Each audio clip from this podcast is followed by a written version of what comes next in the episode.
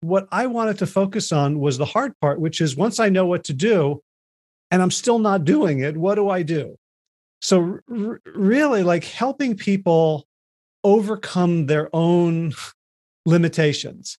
And like it was just such meaningful work because it never stops. As you know, it never stops with the food. This podcast does not constitute medical advice. All changes surrounding medications, diet, and exercise should be made in consultation with a professional who can assess your unique health circumstances.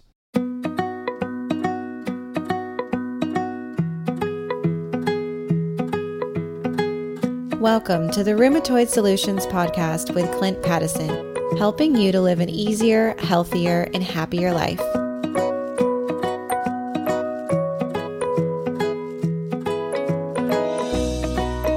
Today, we are going to talk about changing other people.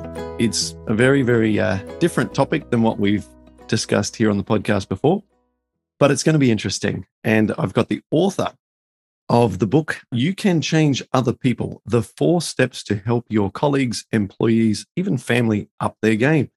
It's going to be an interesting discussion. So, welcome, Howie Jacobson, to this interview.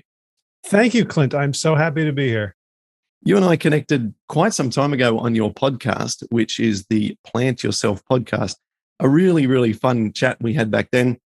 And uh, I was talking all about rheumatoid arthritis and sharing my story. And you asked some really great questions. So I hope that I'm able to do justice like you did on my interview in return serve here. Oh, we, we're, we're just going to have a fun chat, right? And other, other people are going to maybe eavesdrop. Yeah, absolutely. Now, I just I, I, wanted to kick things off with an interesting question here, and people may be uh, head scratching, uh, thinking, "Well, why should I listen to this podcast? This isn't about reversing inflammation and listening to people's stories of getting well and learning what I can do." Um, and so I wanted to throw this right at you and say, "Well, you know, we're going to talk about how you've developed uh, strategies and tools to change other people's habits and behaviors and thoughts. So, how might you address this sticky situation? If people are thinking, oh, I don't know if I should listen to this, what might you say? I, I would say three things. First of all, if, if you have joint pain, the way you're going to address it, if you're listening to this podcast, is largely through lifestyle. Right. And I'll ask you to ask yourself the question like, do other people affect my lifestyle. Like if I, you know, we're not islands. So if I'm trying to eat better, can my partner do things that would make it easier or harder for me to eat better? And do I want to, you know, do I want to ask them to do that? Do I want to ask them to make changes on my behalf? The second thing is once people get with your program, they're going to see amazing results and they're going to realize that even if they're the only person with RA in their family, that other people have other issues that can also benefit from your program, right? Like the dark secret of the Paddison program is that it works for almost everything, right? We're just marketing to RA because that's your experience and you've, you know, you can buy the keywords. Right? right, right, right. So true. But, so true. But you could, you know, you could do the same thing for heart disease, for diabetes, for obesity, for card, you know, for um, gut issues, right? So someone who's who's been successful on your program is going to want to eventually uh, proselytize and tell other people in their lives, "Hey, this could help you too." And you know, we all know that when someone is, you know, starts eating better and living a healthier life, we can get upset at them for like you know shaming us even if they're not doing anything. Like how many times have you like asked for the the strawberries instead of the ice cream at a restaurant and like like somebody gets defensive? Like like you've just you know slapped them with your glove. Yeah yeah absolutely. Right and I the the the third reason I, I did have three reasons. Let me see if I can remember what the third one was. Yeah, that that there are people in our lives who are doing things that make us sad, that annoy us, that frustrate us, and I don't know about you, Clint, but when I am sad, frustrated, annoyed, stressed, I'm much more likely to stray from my diet than when I'm at peace, strong, whole, and connected. So mm-hmm. what this book really is, it's a a third way to uh, to interact with people where we see them acting in ways that are not in their best interest or ours. The first way is to criticize, to nag, to blame. The mm-hmm. second way is to say, well, I can't change other people, so I'm just going to bite my tongue and live with it.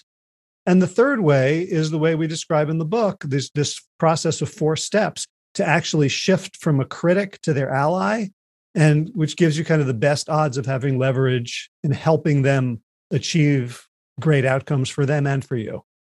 Yeah, awesome. Okay. And we're going to dive into some of these tactics and strategies, tools, whatever you want to call it, um, that you cover in the book and uh, get right into that in a second. I just wanted to uh, uh, echo the importance of what you've raised here is that sometimes the biggest battle in trying to get well and improve through lifestyle changes is the social influence of people around us. And sometimes people give up making positive changes because their loved one, namely their wife, often their husband, says, I'm not eating that way. And so they're eating in an island state and they're also cooking for their family or they're watching their family eat foods that they used to eat and love.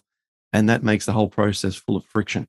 And uh, so this discussion is going to be super helpful as to how we can uh, potentially, you know, cause the entire family, or at least those ones that are having the most friction in our lives, to to be less friction causing. That, that would be great. And that's for a good cause too. We're not exactly trying to convince someone to start smoking. Um, yeah. We're quite the opposite. We're trying to do things that statistically have been shown to improve someone's long-term health outcomes. So, so let's get into it. Um, but what, what what motivated you to do this? Why this book? Why this book? Well, I wrote it with um, a partner of mine who um, who's actually been my coach teacher for the last 22 years, Peter Bregman. And like ev- everything that I do that helps people is ultimately related to this process. Right. So to like there's a lot of people out there who who teach how to cook well, how to exercise. They have lots of advice. They can, you know, go through your home and help you throw things out. And and that's all useful and great. What I wanted to focus on was the hard part, which is once I know what to do and I'm still not doing it, what do I do? So, r- really, like helping people overcome their own limitations. And like it was just such meaningful work because it never stops. As you know, it never stops with the food. It wasn't like the Clint who was eating terribly and having flare ups every other day is the same person now just minus crappy food right? Like you've you've made you've you've changed who you are in some fundamental ways isn't that right? Oh absolutely. Yeah yeah yeah. I could give some hilarious examples but you're on a roll. I'll come back to those. Yeah. Well and i would i'd be well when i talk to people who've made that kind of transformation what they often almost always say is the the health improvements were like the bonus it's who I became. It's how I became comfortable with myself. It's how I started living in integrity and power. That really, that's what I, if, you know, if I had to go back to either RA or the old me in terms of, of, of mindsets and behaviors, I would choose the RA over losing my integrity. Wow. Yeah. Yeah. There can be some tremendously profound, you know, transformations. Uh, yeah, I used to be like, I'll give you an example. And I've not shared this before, and I don't bring this up with my wife, but when she and I were having our first date, our very first date, you know, so I was a meat heavy, always been skinny, always wanting to sort of look muscular and stronger than what I was biologically capable of, unless I, you know, was uh, focused on becoming a, an Olympian. I was doing my best with what I had. I sat opposite her and we were chatting and then we got you know getting to know each other stuff like oh you know do you like do you like this do you like that? And we ordered and and she ordered vegetarian and she said oh i'm vegetarian. I've been vegetarian my whole life. And i distinctly distinctly remember the disappointment flag that went up in my head and i actually remember saying to myself oh no not not one of those or something along that that sort of that sentiment. And to think that that same person is now sitting here uh, interviewing you uh, a fellow plant-based advocate um, and talking about potentially uh, helping more people to become plant-based uh, I, I, guess is one of the sort of driving original factors for for your book amongst many other things. Uh, so it, it is a it's a it's a funny shift absolutely So look, so you're motivated so much to write the book because of the the much greater than the original purpose of how people make change and why you started your podcast and your movement. Um, and then, uh, was it easy to uh, to ally yourself uh, with the co-author? I mean, was he's your mentor? Was he up for the writing a book like this? Yeah, it actually the spark was he did he does coach trainings, and every time I can go to one, I do because it's you know it's like going to the gym. So it helps me get better as a coach. And he announced uh, in april of 2019 he was doing his last one.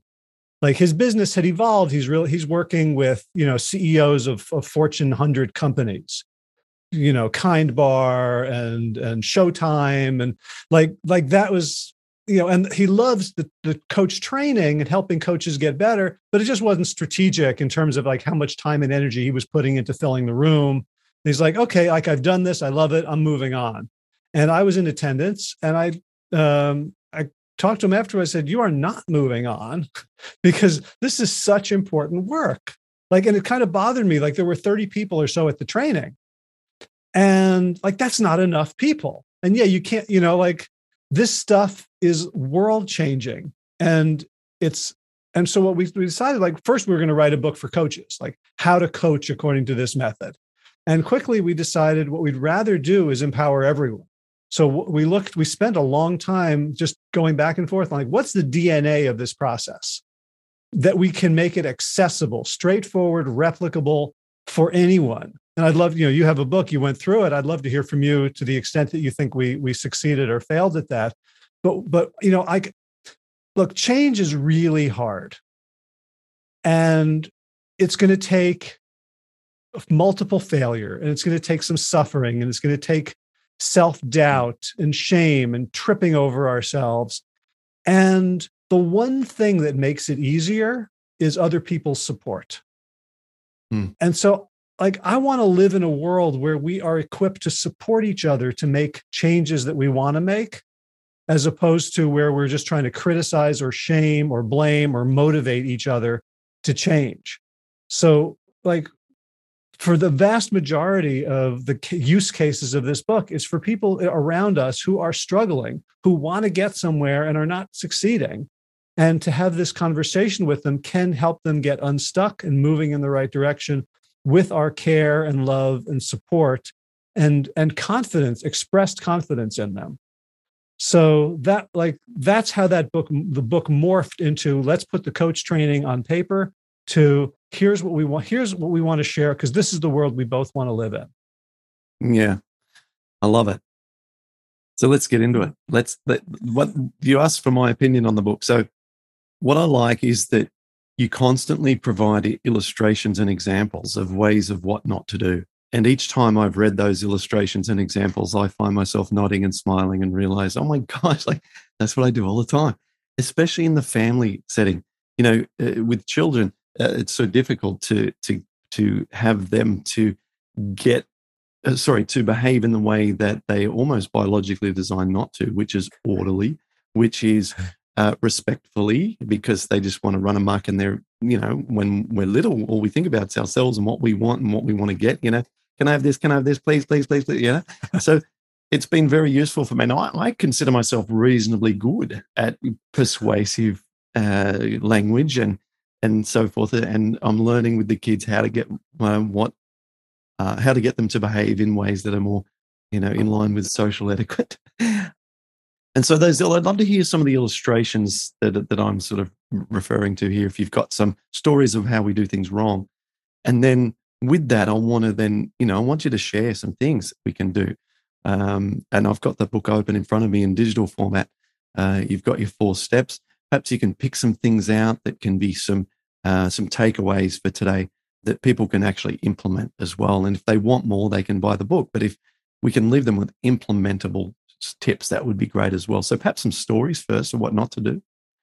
Yeah, sure. I mean, you know, what not to do is a pretty, you know, simple list. It's basically to make them feel bad about how they are now.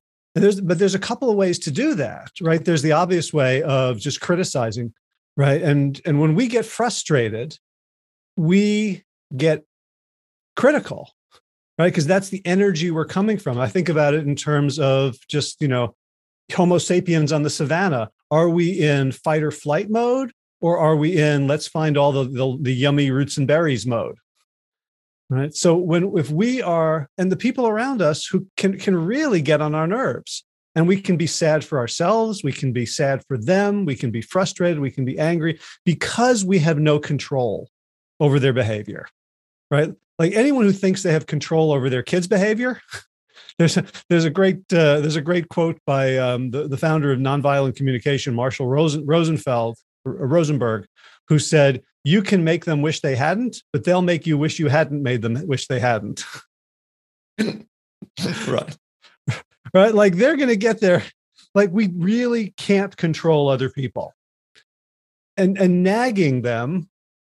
You know, if some so there's a story in the book about my co-author Peter who like, has a fondness for sugar and he knows he shouldn't eat so much sugar and if he's sitting at dinner and he reaches for the for the uh, ice cream and he scoops out a third bowl for himself and someone says are you sure you want that third bowl of ice cream he will double down and like make it three scoops right? You watch me right? Yeah right. It's it's a two year old response right? But it's un, all of us can feel that. Like don't you be the boss of me. You're not going to tell me what to do. So the way that we try to get people to change actually reinforces their resistance. Yes, yes, we inadvertently make it worse. Yep. And know, and the more we care, the more we're in danger of doing that. So it's it's harder to talk about this with a spouse or a child than with a friend or a coworker, right? The more we care, the more negative emotion we can bring to the interaction. So now, if we're skillful, we're not going to attack them, but we're going to maybe give them advice. Like, hey, and, and, and there's, you know, the two ways of giving advice is, is just outright, hey, Clint, you know what you should do? You know, or you know what I would do in your situation? Or, you know, here's what I've done. Right. Mm. So that seems very innocuous. It's, it's sort of, you know, future focused. Mm-hmm. Um, the trouble is it still puts you in a, it puts me in a superior position to you because I know better and mm. you're still going to bristle at that right if you if you ask me for advice if you say hey howie i've got this problem what do you think and i say oh here's what i would do you're receptive you're open to it because you own the problem and you are in control. You have set the boundaries and set the rules of engagement. I haven't transgressed those upon you. All right? The I'm second the, the second way we give advice and this is so seductive is to ask questions. Like, have you thought about this? Or have you considered that? Or might this work? so we're still giving advice. We're just making it seem like we're not. Yeah. Um, and uh, of the two, which one have you determined to provide the greatest outcomes? what giving giving uh, well they I, they both well, you've given three. It's like, yeah, hey, you shouldn't do that. That's in sort of instructional. The second one is, if I were you, this is what I would do, which is kind of still, as you said, superior positioning. And then the third one is asking questions, which is seductive. Mm-hmm. Obviously, the third one sounds, uh, you know, the preferable way to go. Yeah, but there's there's something about the the the stink of pretending to be what you're not. right. Like if you just right. like it's better if someone says, you're eating like a pig. Like at least it's clean energy to it. You can deal with that. Right. Yeah, so yeah. so the issue here's the here's the the the underpinning of this methodology is what we're what we're going we're going for a particular change, but we're not. Like because we we don't know exactly what is in the best interest of the person, but we what we want to give them is not like I'm going to force you to eat more vegetables. What we want to do is stoke their ownership over the over the problem. Right? Like one like the thing that drives us crazy is that oh yeah, people will complain, "Oh, I've got joint pain, I'm overweight, I'm on all these diabetes meds, but I'm not going to do anything about it." Right? People or people or like, "Yeah, I tried and it didn't work." And you know, they're going to make excuses. The gym was closed or you know organic produce is so expensive or you know everybody else at the company eats out at the cheesecake factory right? So when we hear people making those excuses, what that is, is they're not taking ownership. So when we come at them with another answer, we are still depriving them of the opportunity to own it. Right? So, by, so by by coming in as a critic, we we're removing the possibility of ownership. Right? Rarely are you is someone going to go, "Wow, thank you for telling me that. I didn't realize it before, but now I'm really motivated to change." right? That doesn't happen. so so instead, we want to think about like our goal is to increase their ownership. And there's, you know, we can talk about the four steps and how the steps do that. The second thing we we want to uh, to work on is making sure that they're increasing their capability. Right? Like if I tell you to go and cook vegan food, and you've never seen a plate of vegan food, right? You have no idea what a meal looks like that doesn't have a big hunk of meat in the middle. That you don't even have the ability. You can't even imagine it. You wouldn't know what to shop for. Right. So we want to make sure that people um, have the ability or can develop the ability to do the thing. The third thing that people need is emotional courage because changing a behavior is hard because we feel like whatever we're doing, no matter how dysfunctional, we're experts at it. Right? Like I am the world's expert at being Howie Jacobson. you know, I could be a total screw up, but I'm but I'm I'm I'm my screw up. Like I'm I know how to do the things that I know how to do because I've been doing, you know, you talk about 10,000 hours. How many hours have I been alive? You know, like hundreds of thousands of hours. I'm really good at this. And so when I when I see that, that there's something I need to change, I have to go back to being a beginner again. It can feel awkward. And when you talk about food, like the main function of, of crappy food is to make us feel good in the moment. Right? So, so every time i'm annoyed upset depressed anxious i can solve that with food. And so now if i'm saying i'm not going to have the candy bars i'm going to have strawberries or i'm going to have nothing i have to f- have the emotional courage to feel what i've been trying to cover up mm. Okay, I'm loving it. I'm loving this is so relevant to what we go through with everything uh, associated with rheumatoid arthritis improvement. So I just want you to just mm. keep on the roll here. This is this, you know, I'm taking notes on the side here. It's uh, it's so nice to get the, you know, e- explaining this in this sort of really simple, condensed format here. Um, please keep going. Right, sure. And the, the fourth thing we need, we call future proofing, which is the understanding that when I can do something, then the universe is probably going to make it harder next time.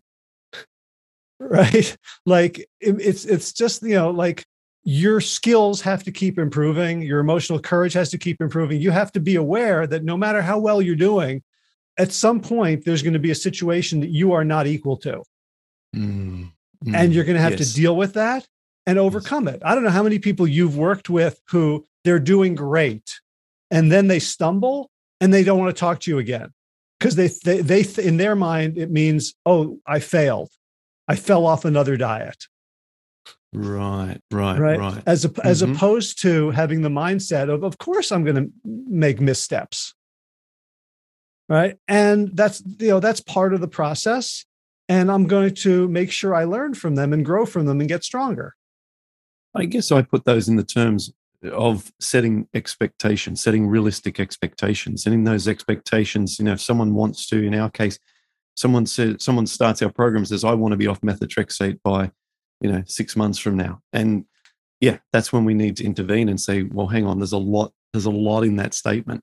There's mm. a lot of there's a lot of expectations, there's a lot of potential incorrect strategies, there's a lot of incorrect goals involved in all of that. And so yeah, um, setting expectations that it is a long journey, that absolutely this is like climbing Mount Everest. It's extremely difficult to get to a state that most people, you know, are striving for, which is sort of maximum health with as few meds as they can. Um, it is it's a hard. It's there's a lot involved, and then the ups and downs along the way. I mean, that, yeah, uh, yeah, it's that that's crucial to the understanding of what people are getting involved with when they follow our program as well. So that future proofing. I love that. Love that fourth point. Yeah. So so once we understand like that's what we're going for, we're going to help them increase their ownership so that they're in charge because yep. that will that's motivation that lasts. Right? Yes. We want them to, we want them to be working to improve their capability, to grow their emotional courage and to sustain the change into the future and even increase it. So like when you hear those things, then then you say, well, what giving advice how does that how does that do against those those frameworks? yeah yeah yeah yeah. That's it. That's it. Yes how do we then knowing those frameworks when a problem is presented or someone that there is that uh, resistance to change and you know something uh, you could impart upon them would help them. How do we proceed with that level of knowledge? Right so once we know what we're going for then it's easy to see what doesn't work. Like you can see that advice um, actually decreases ownership right? If i'm giving you the advice it's it's much better for you to come up with a flawed plan of your own than to accept my perfect plan. Because because you know when we own it then we want to we, we feel committed to making it happen so mm-hmm. you know advice doesn't build capability um, advice doesn't address emotional courage and has nothing to do with future proofing so so instead we want to think like how do we want to be a strategic partner to that person to enhance all four of those concepts. And the, so the first step is probably the most important. And if people only get one thing from this conversation, this is what I would I would suggest it should be to shift yourself from a critic to an ally, mm-hmm. which is the name of the first step. Shift from mm-hmm. critic to ally. Mm-hmm. And we do this because like when people are struggling, they're defensive they don't they don't want to they want to feel bad and if, if, i'm if i'm constantly saying like i want to lose weight and i'm constantly eating cookies then i feel shame about my behavior. And shame is the human emotion that we will do almost anything not to feel. And the best way to not feel shame is to deny there's a problem. So to become become their ally so when we're a critic we are um, triggering shame. When we become their ally we are saying, let's work on this together. We're, we're partners, and there's no more, I am superior to you. I know more than you. I'm the helper. You're the helpee. We're on an equal footing. And so there's there's three parts to being an ally, the, the three C's. You want to be caring, confident, and committed. So, and, and we can express these through a, a three part formula, which is uh, empathy, express confidence in them, and offer to think it through with them. So if someone comes to you and they say, Hey, I'd really like your help with this, right?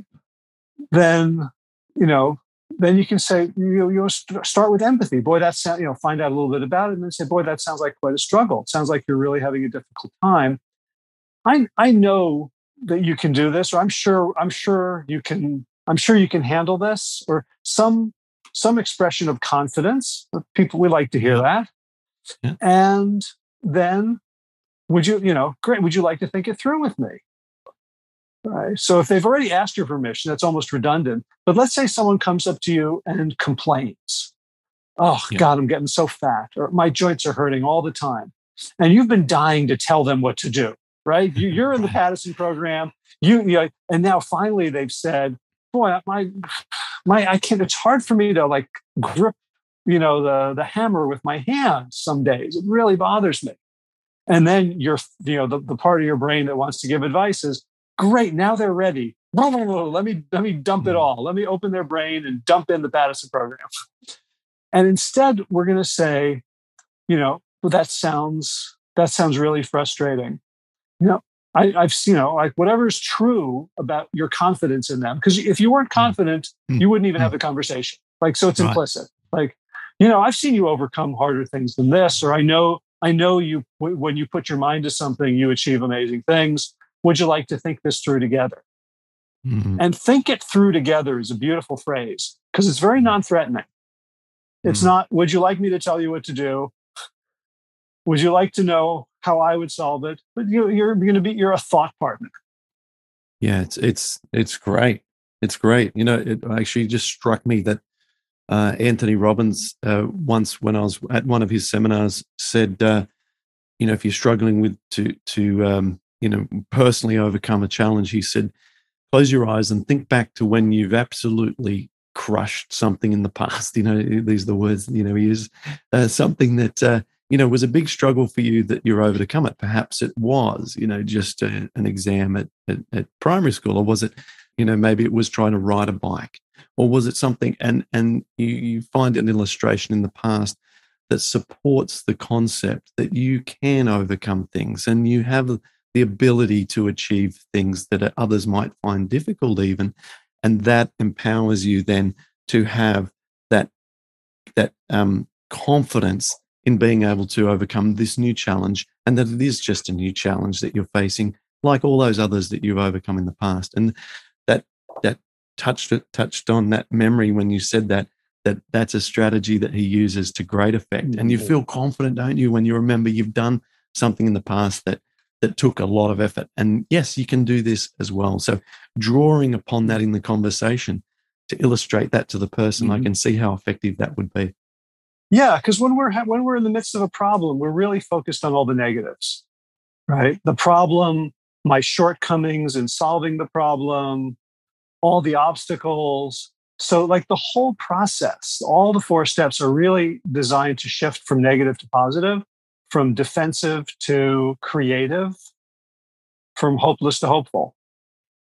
Yeah. Can I can I just take a wild ad lib swing at trying to do this from what you've told us so far? Yeah, let's go for it. Yeah, this could be hilariously fail, a big fail, but but that's but I think that's what you know this that's what life's about. So I've known that I've got to have the person develop ownership. They have to increase their capability. All right, we haven't. I'm going to just uh-huh. swing at this. Um, develop their emotional courage and future-proof them. Okay, and right. then we and then we have to use empathy and express confidence in them, and and say the phrase, "We're going to think this through together." All right, here we go. I'm going to set the scene. Okay, um, let's say I'm living with um, a woman called Jennifer, and I've just started you know, making lifestyle changes that are going to reduce my joint inflammation and hopefully give me a better quality of life in the future. And I say to them, "Hey, I'm just I'm just about to go plant based." And Jennifer says, "No way am I going to be eating those stupid plants I like." Jennifer has a bad accent, by the way. Um, no way am I going to eat those terrible plants. I love eating my meat, my, and and like you know, I'm going to KFC every Friday night, and I eat out with the girls, and blah blah blah. And the kids don't want to eat that; they love eating their they love having, you know, the Cheerios for breakfast, lunch, and dinner. Cheerios is their thing. This is what we're doing as a family. If you don't like it, get out. Right. So let's say we've been confronted with that. Um, and then I think to myself, okay, I need to uh, concentrate on that. Uh, I need to think about ownership. All right, here we go. So I'm going to say, uh, I'm going to, I'm going to say, well, yes, but um, yes, I understand where you're coming from. Uh, and uh, and by the way, Howie, you're going to correct me and tell me how to improve on this, obviously, because so far I'm in the ditch here. I'm in the ditch. Yeah, I'm not. I'm not jumping in that ditch with you. You're, no, you're yeah, yeah, yeah. You got to watch me. You got to watch me crash and burn, and then you can show us what to do. Um, because Jennifer, she's a tough character. Um, and we say, okay, um, I'm. Uh, gosh, I don't even know how to how to work this in. But I know that I can say, yes, it might, I can certainly do the second part. I can certainly say that I can say, yes, this is, this must be really concerning for you. And here I'm doing the empathy. This must be really concerning for you because, so, you know, we've been together now for, for 20 years and we've always eaten the same thing. And we've built our love and relationship often around food because, you know, we do get drunk at night after we often finish the kids' Cheerios and then um, you know, that's how the kids were born. So we do really, we couldn't conceive. So we do really have this, you know, connection around food. So this must be a big challenge, and and I know it's confronting, and and that must make you feel very scared about what might happen to you and I. Um, but we we you've helped me overcome changes in the past, and we've done this together. You know, remember when remember when uh, uh, remember when Frederick our, our firstborn, um, went ballistic at school, and we had to teach him how to read. Uh, that wasn't that wasn't easy for us, but uh, but you know we were able to do that, and we did that together, and that was a big change. So you know we've been through changes in the past, and um, would you like to think this through together? So I mean that that's my that's my first pass at this, but I don't know if I in, incorporated any of the the um the, the four uh, major uh, major. Well, know, yeah. yeah, we're we're not trying to do everything in every sentence. Right, so right, right. so so if you're if you're looking for a grade, I love the first part. Mm-hmm. Right, the empathy of like, boy, this like this must be hard for you. So so one of the things that we want to do before we start blurting to other people we want to do some work on ourselves. We want to be we want to be prepared as you would for any high stakes conversation. So ah, yeah, right, right. No blurting. Right. So what I heard from Jennifer was that there's a history here. Right. right. Like I'm guessing that in that scenario, this is not out of the blue. That there's there's a there's a relationship dynamic that mm. she is mm-hmm. immediately defensive about. Right. Mm-hmm. Right? Yeah, that that was an extra layer there, wasn't there? So I would say, like, if we're looking for ownership, if you want someone else to take ownership, then you model ownership. Mm-hmm. So let's say in this scenario, you you know you got her like you moved across the country because you got a new job and she had to follow along, mm-hmm. and you decided that they were going to go to the public school instead of the private school because you didn't want to work so many hours and like for example, I'm just you know, yeah. this is not real. I'm just making it up. But so for you to begin to own it and and to you know to say you know the way I've approached you in the past when I wanted to make changes, as I look back, it was kind of high handed, and I was uh, and I totally get how you you might be worried that this is going to be the same way, and I just oh, yeah. I want to apologize for the ways in which I've done things in the past because I I don't stand behind them and I'm not proud of them. Mm. All right. So if, if that's the issue, if there's water under the bridge, yeah, and there often is, like these issues, like someone who's going to read this book is not going to like suddenly discover something new tomorrow that they want to change that they haven't been trying to change for 20 years. Right. So so if you if you read it and you say, Oh yeah, I've been doing all those things wrong, you can say, Hey, I'm reading a book on helping people you know up their game and improve their their outcomes and live according to their best interest and i realized from reading this book that i've been transgressing yeah and, and i've been doing some things that i've been saying and, do, and acting in ways that haven't been helpful and might be might even have been disrespectful or hurtful and i want to apologize mm. right like if you if you want jennifer to be generous you lead mm. yeah right the, yeah yeah Yep. Good. Like if you want to change other people, you have to change yourself first and change how you approach them. Great. That is step one, chapter eight. Uh, as I refer back, it's be your own and to be your own ally first. Um, perhaps I'm not. Yeah. Anyway, uh, fantastic. Right. So okay. So I could have corrected that. Okay. So that was the empathy part. Yeah. It was not bad, but I should have led in first of all with uh, with taking ownership mm. first and and and making those um, fixing the backstory there. Mm-hmm. Right. But then, even if you just jump in with, I, "This must be really hard for you," which I thought yep. was beautiful that that empathy. But empathy isn't. Empathy includes is basically that you demonstrate that you understand them to their satisfaction. Mm-hmm. Mm-hmm. So at that point, you want to pause. You don't want to kind of read the monologue, but when you want to pause and say, like, it's I bet this is really, I bet you're scared. And Jennifer might say, I'm not scared, I'm mad. How yeah. dare you? And like yeah. and you're like, oh, okay, thank you for for explaining that. Can you tell me more? What what's what's angering you? Right. Mm-hmm. So if you want to model non-defensiveness in them, guess what you got to do? Yeah.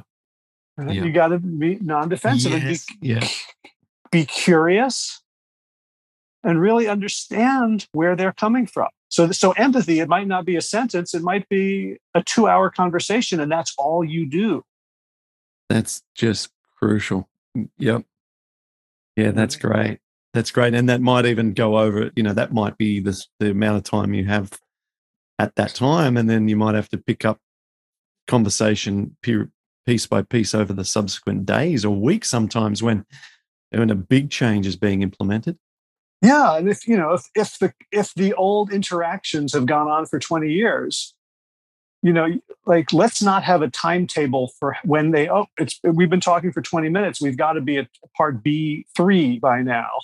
Yeah, right. Because that's just another way of us um, reserving ownership for ourselves and not let not letting you know mm-hmm. we have to give up control if we want them to change we have to give up control beautiful beautiful.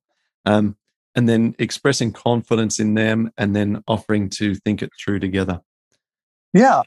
Yeah so i mean to get to the point where they feel like you're their ally you're not trying to pull a fast one you're not trying to dominate them you're not trying to lead them where they don't want to go that mm-hmm. you are there to support their best interest and their autonomy as well as your own. Like you know so, so the, the process doesn't work unless you are shoulder to shoulder and this this first step is a means of of creating that partnership. I love it. Give us the sort of uh, expectations for the rest of the book for people who are interested uh, to lay out the sort of things they're going to learn and be able to implement in their lives and the outcomes that that could lead to uh, as we uh, as we wrap this up.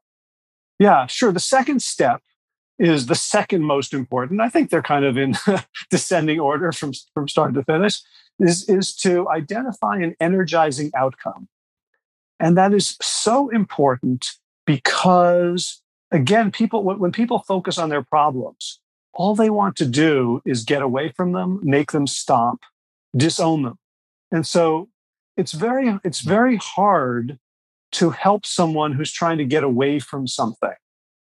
So, you know, if I'm eating too much ice cream and I say, well, what I want to do is stop eating ice cream, that's actually, I just want the problem to stop. And I'm still focused on the problem. And, and the more you think about not eating ice cream, you're actually thinking about eating ice cream because mm-hmm. that's how the brain works.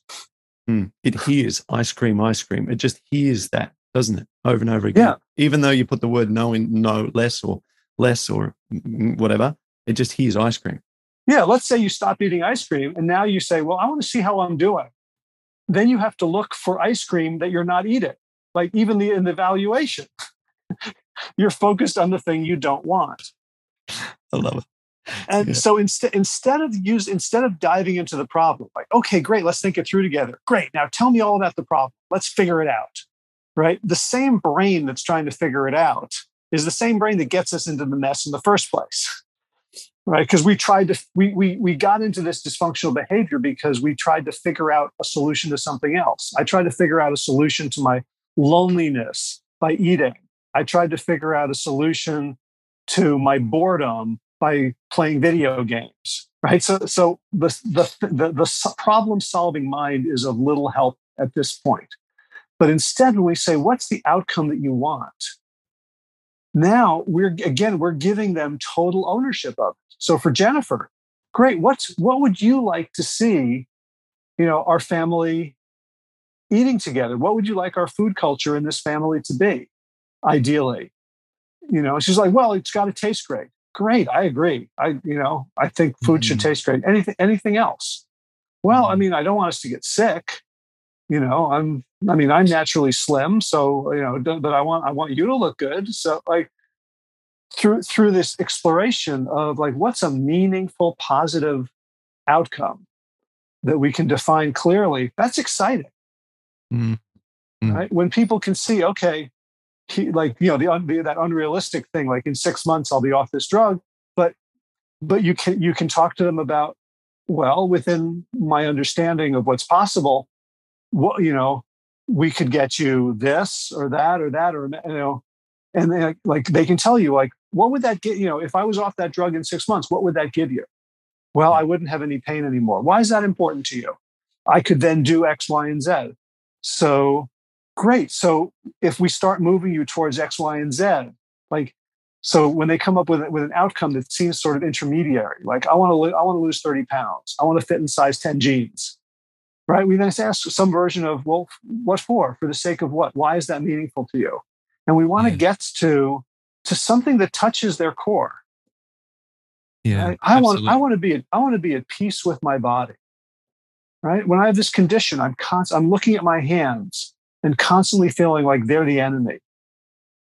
I want I want to be whole again. I want to be at peace in my body and contributing as best I can to my family, to my work, to my community, to enjoying myself. Like that's a positive. You hear like the excitement in that. Mm-hmm. They're feelings too, aren't they? When we're forward pacing like that, these are these are feelings emotionally that we're really seeking, isn't it? Yeah. Well, any any outcome that we want, we only want it because of the way it's going to make us feel. Mm. Right. That's a Tony Robbinsism, isn't it? Mm-hmm. Mm-hmm. Like every everything is about a feeling. Yeah. So if I, you know, if I say, well, I have to be off this med in six months or I won't be happy.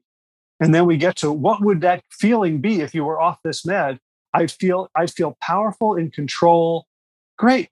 We can get you that feeling in the next 10 minutes.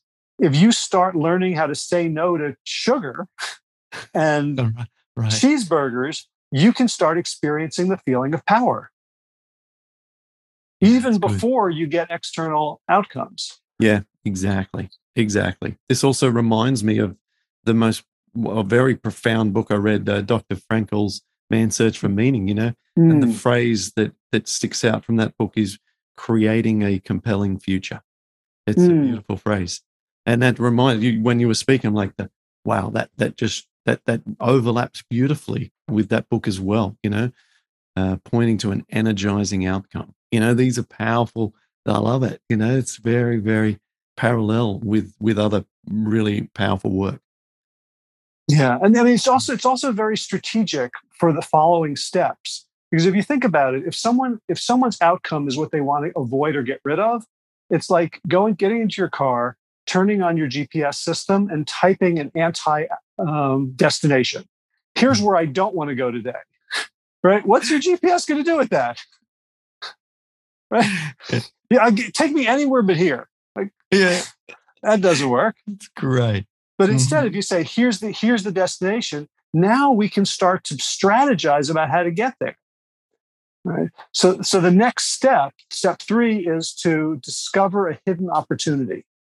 And now, now we're looking at the problem, but from the framework of the solution. And the idea is that the problem we're facing is actually a doorway to this outcome. The, the, the, the, what we want here is not the absence of a problem. It's not going from zero, from negative one to zero, but from negative one to positive five. Right? I could use, like, how did you use your RA to become a transcendently happier person than you were beforehand? Uh, well, that's a, it required me to develop a set of skills and focus my research efforts into one area to become um, sufficiently educated to then feel appreciated and feel like I had a large degree of contribution towards other people who are in a similar situation to me. And the feelings of con- contribution, of self worth, of having a meaning, uh, all contribute to uh, to a degree of of happiness. So I think that's as close as I can off the spot to answer that. Yeah. I mean, that's that's huge, isn't it? Like to mm. to say, like, okay, so I had this thing that happened to me that I didn't ask for. And how did I respond to it? I couldn't choose not to have it, but I could choose to become resentful and miserable. I could choose to uh, capitulate to the drugs that have side effects that are almost worse than the condition. Or I could become this other person who lives in, I still have it, and I live in service, and I'm joyful every day when I think about the people that I help and the ways in which I've grown as a, like that's like just it's such a beautiful example of like there's the opportunity. Mm. So so so with Jennifer, we might say, so it sounds like the opportunity here is to figure out a way to do food together so that everybody is nourished and happy. Right? That's very different from I want you to go plant based to support me. Mm, yeah. Right. And it might not lead there right away. Yeah. Right. But but we want to, you know, we, we say like, great. So what do we know? We know what we like, what tastes good. What do we know about what's good for us? And we can begin to explore that without the defensiveness of I read a book and you're eating all wrong, Jennifer, and you're and you're poisoning our kids with those effing Cheerios. And yet, and yet, it's so it's so hard not to go down that path. Do you find do you find that that just uh, is so appealing, even though you know all this and you're an intellectual and you academically teach this? Is it still hard for you not to use the strategies that you warn against? Nobody writes a 200 page book because it's easy right? I don't i didn't have to write a book telling people how to criticize each other how to eat junk food how to be rude. Like we write books to teach people what doesn't come naturally. I yeah i struggle with this all the time. I, I mean being immersed in the book and committing to like being a, a role model for it has helped but just last week i was in a conversation with my son who was expressing anger at, at, at something. And my first words out of my mouth were like, oh, don't worry about it. We'll figure it out. And that cut off communication. Like I'm like, I'm like, oh, I'm your ally. I will be helpful to you. Don't worry. I'm going to help you with this. He heard, I dismiss your concern. Mm. And then I went back to work and I was rushing for some things. And I, I thought about it and I was like, oh, and I came back and I said, hey, that thing you told me, I'm really sorry. That sucks. I'm sorry that happened to you. And he's like, Oh, thanks. Like that's what he needed to hear mm. in that moment. Not not that I was going to come in white knight on a horse to solve it for him, mm. but that I cared. That I, you know, being his ally didn't mean fixing it. It meant mm. first hearing and acknowledging what he was going through. So yeah, this is hard mm. stuff, mm. uh, but it's so worthwhile it's so worthwhile. It's so powerful. It it um yeah, it's definitely a personal passion of mine. These conversations, this topic, uh, anything personal development, I've always been magnetized mm-hmm. to. I've done all of that. Tony Robbins's programs, including his you know retreats and masteries and and universities as he calls them, and you know it's all so interesting. And and I do actually feel um, a better person from having done it all. And it becomes, and not that I don't think our audience is going to be worried about this, but it doesn't come off as what's the word, uh, character playing or staged when you understand it so subconsciously that it becomes just naturally who you are.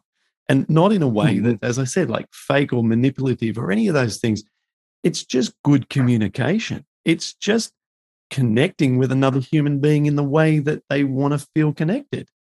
Yeah. Yeah. And I would say to people, like, absolutely, as you practice this, it will start to become second nature. And don't wait till it becomes second nature to start using it. Like, like expressing vulnerability and empathy can be your MO to say to someone, Hey, I just got this book and I think I can use the process to help you. Would you? And I'll, I'll I'm new at it, and I'll probably be like screwing around and looking at looking through the book from time to time. But I really think it can help if you're interested. Like we don't have to pretend like I do that. I I coach people all the time. I have a cheat sheet with my own process on my desk. And I will I will say, hold on a second, let me think for a second. I will look at it and I will let people know, yeah, I'm using I'm using this cheat sheet. It's not like like if your if your airplane pilot is too proud to use a checklist like, mm-hmm. oh, did we close the flaps? Did we close the luggage rack? Is there water on the flap? Like, no, no, that's fine. I want you to use your checklist. Yeah. Right. Like, I don't, I don't think you're an amateur. I, I'm just happy for you to follow a process. And it's not, it's like when we, when we get over our own defensiveness, again, it's how, how do we want them to receive us? That's how we mm-hmm. got to be. And that's, that's the part that's, it doesn't require technique. It requires a, a positive intention. Mm. Howie, this has been fantastic. I got two pages of notes scribbled everywhere. I've got your book open and oh. trying to keep track here with which chapter matches what we've talked about. And we went off that a little bit, but I think that it's just been tremendous and it's very thought provoking and it's just so interesting. And I hope that people go and grab a copy of your book so they can uh, learn this in more detail and be able to then uh, have that resource available if they need to uh, continue to go back and refine their approach. Because uh, just like we talked about right at the start, this is it's always ups and downs. There's no there's no uh, solid long term easy win in life, is it? It's always ups and downs. So tell us. Uh, I can, I'm looking at the book on Amazon. You're currently running Perfect Five Stars.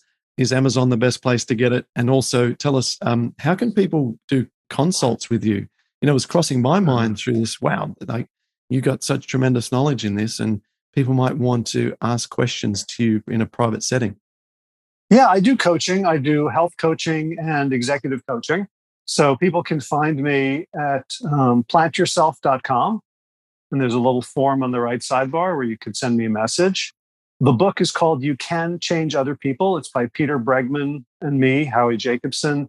And I would say the best place to get it from my perspective is your, your local independent bookstore because we should support them. Yeah. Um, you, you'll probably pay more and it will take longer to get, but we want them around. Otherwise, of course, there's all the online places, you know, Barnes and Noble, Books a Million, Amazon. It's also on um, bookstore.org, which I don't really understand, but apparently somehow some of the proceeds go to supporting independent bookstores. But once once you've read it and tried it, Amazon is the best place to leave us a review. Because uh, you know, realistically, Amazon is where books get bought and sold these days. Yeah. Fantastic. Well, thanks very much for sharing so much today. I've really, really enjoyed having you on, and I wish you all the best with the success of the book. And I hope that uh, mm. a lot of people are also pumped up about this discussion today and are able to, you know, implement some of what we talked about and are motivated to go and learn more and get a copy of your book and uh, just help people be better people. If uh, if it's in their best interests and it's in the interest of a better relationship, then it's win-win. Right on. And Clint, thank you so much for having me. Thanks for your support this project. And it's it's great being uh, back in touch with you.